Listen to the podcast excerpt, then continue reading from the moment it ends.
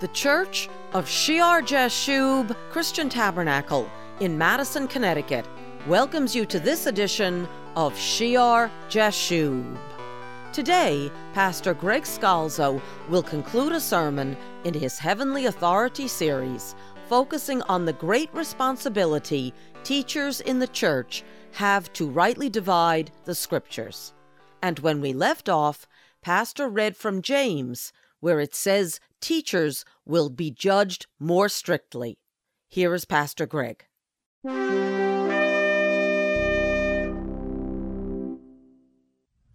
Teachers are necessary. Just because James says, let not many of you become teachers, he wants you to understand how serious the position is. Teachers are necessary in the church. 2 Timothy chapter 2, in verse 1,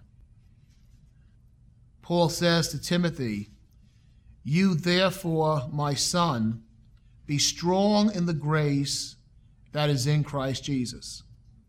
And the things that you have heard from me among many witnesses, commit them, entrust them to faithful men." That word there is translated faithful men, reliable men, trustworthy men, who will also be able, also be qualified, the word means, competent to teach others.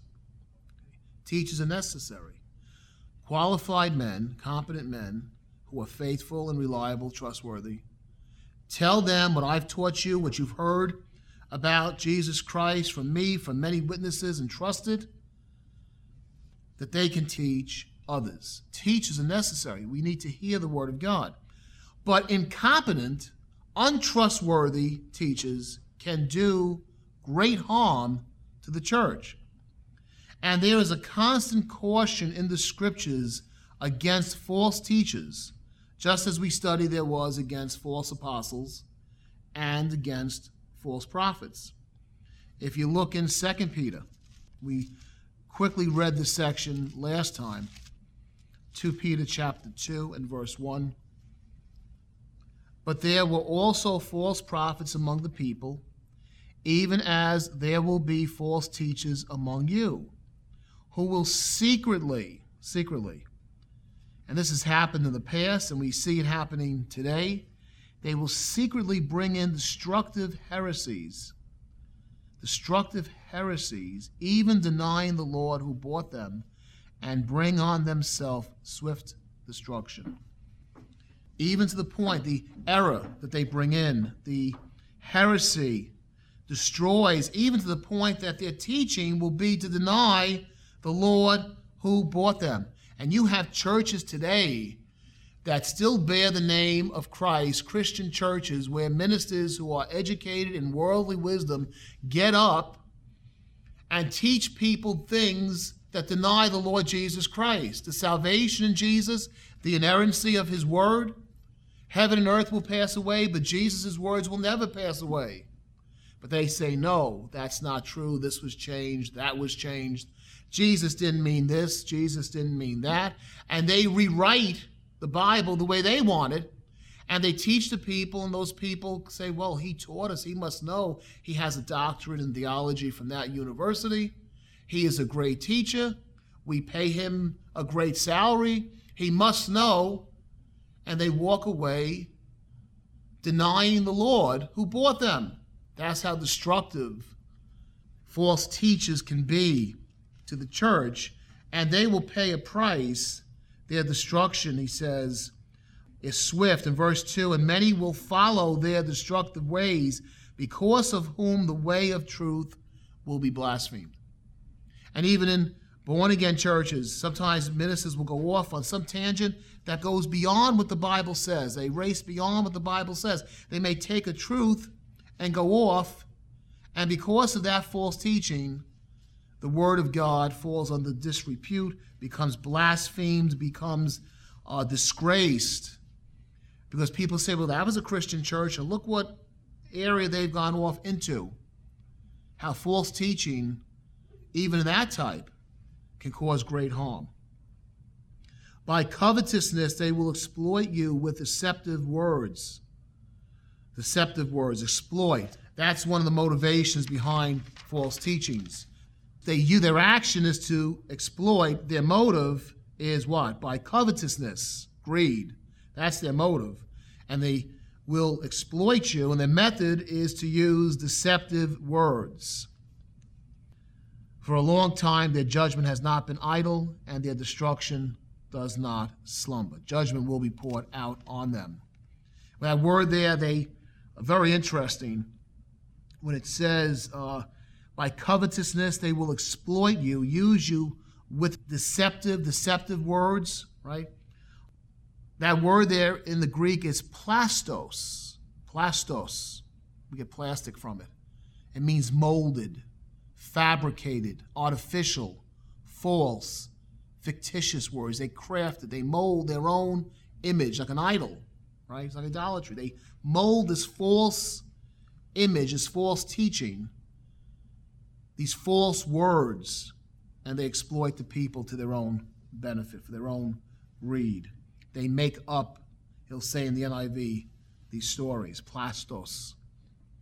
And then he goes on in verse 4, he says, for if God did not spare the angels who sinned, but cast them down to hell and deliver them into the chain of darkness to be reserved for judgment, and did not spare the ancient world, but saved Noah, one of they to preach of righteousness. And he talks about Sodom and Gomorrah, though he delivered righteous Lot. And then verse 9, if he, judged the angels, and he judged the whole society in the day of Noah, and he judged the cities of Sodom and Gomorrah. Verse 9, then the Lord knows how to deliver the godly out of temptations, and to reserve the unjust under punishment for the day of judgment. Under punishment for the day of judgment, and especially those who walk according to the flesh in the lust of uncleanness and despise authority. They are presumptuous, self-willed, and he goes on to talk how they even make charges in their teachings against angels. In verse 18, he says, for when they speak great swelling words of emptiness, they allure through the lust of the flesh, through lewdness, the ones who have actually escaped from those who live in error. They allure by lust. It's the reversal of the gospel. The gospel sets people free from sin in knowing Jesus Christ. But he says in verse 19, while they promise liberty, they themselves are slaves of corruption, for by whom a person is overcome, by him also he is brought into bondage. They offer them freedom, a license to sin, not freedom in Christ from our past, for the penalty of our sins, to be free in his spirit, but rather a license to sin, and that's the bait, that's the trap that they use, and with their great words, their swelling words of emptiness, they allure through the lust of the flesh those who have escaped or are escaping from those who live in error. People who live in error come out and are saved, and now these false teachers come along, and they appeal back to their lusts, and they put them right back in the place they started. It's a reversal of the gospel. Denying the Lord, denying his salvation, using his name perhaps, but taking them and bringing them to a point which is worse than the beginning. And if you look back, he says in verse 12, they're like natural brute beasts. He says, they will utterly perish in their own corruption. He says they speak evil of things they do not understand. He says they will receive the wages of unrighteousness as those who counted pleasure to carouse in the daytime. He says their spots and blemishes, carousing, reveling in their own deceptions while they feast with you, having eyes full of adultery. They cannot cease from sin, enticing unstable souls. They have a heart trained in covetous practices and are accursed children. You see, Peter's really mad about these false teachers. They have forsaken the right way, verse 15, and have gone astray following the way of Balaam, the son of Beor, who loved the wages of unrighteousness, covetousness, greed.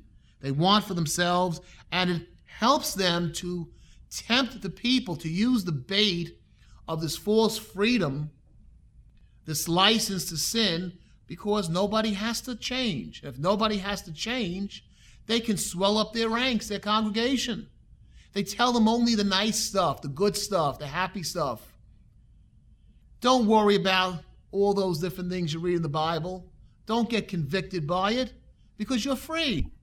And they entice them to do the very things they were coming out of, escaping from.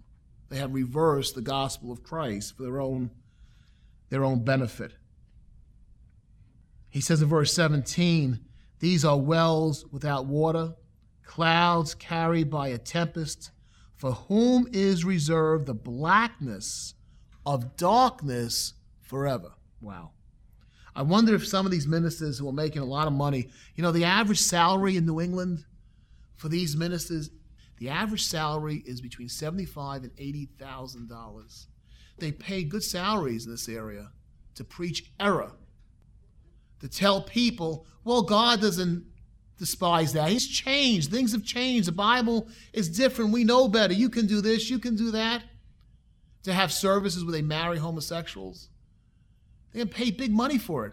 I wonder if that money is going to seem so wonderful to them when it says here, for whom is reserved the blackness of darkness forever. After he says they promised them liberty, for they themselves are slaves of corruption, for by whom a person is overcome, whatever overcomes us, by him also he is brought into bondage. Just because we're free in Christ, we don't want to be in bondage to the world or to Satan or to the flesh. He says in verse 20, "For if, after they have escaped the pollutions of the world through the knowledge of the Lord and Savior Jesus Christ, they are again entangled in them and overcome, the latter end is worse for them than the beginning. For it would have been better for them not to have known the way of righteousness than, having known it, to turn from the holy commandment delivered to them. But it has happened to them according to the true proverb, a dog returns to his own vomit, and a sow, having washed, to her wallowing in the mire." And he gives an example of what false teaching leads to. After being cleansed, to go right back into the dirt.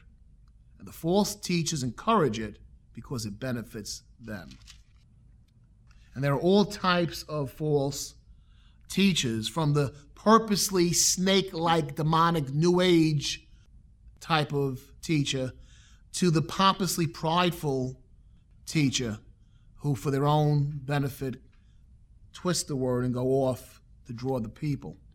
And next time, Lord willing, we'll see more cautions that Paul gives in 1 Timothy and 2 Timothy when we continue the Heavenly Authority series. Father, we give you glory and thanksgiving for your word. Father, we pray that we each would be diligent to your word, to teach it properly and rightly, Lord God. For it is precious. It is the means for salvation, to bring many into the cleansing knowledge of your Son, Christ Jesus. In his name we pray. Amen.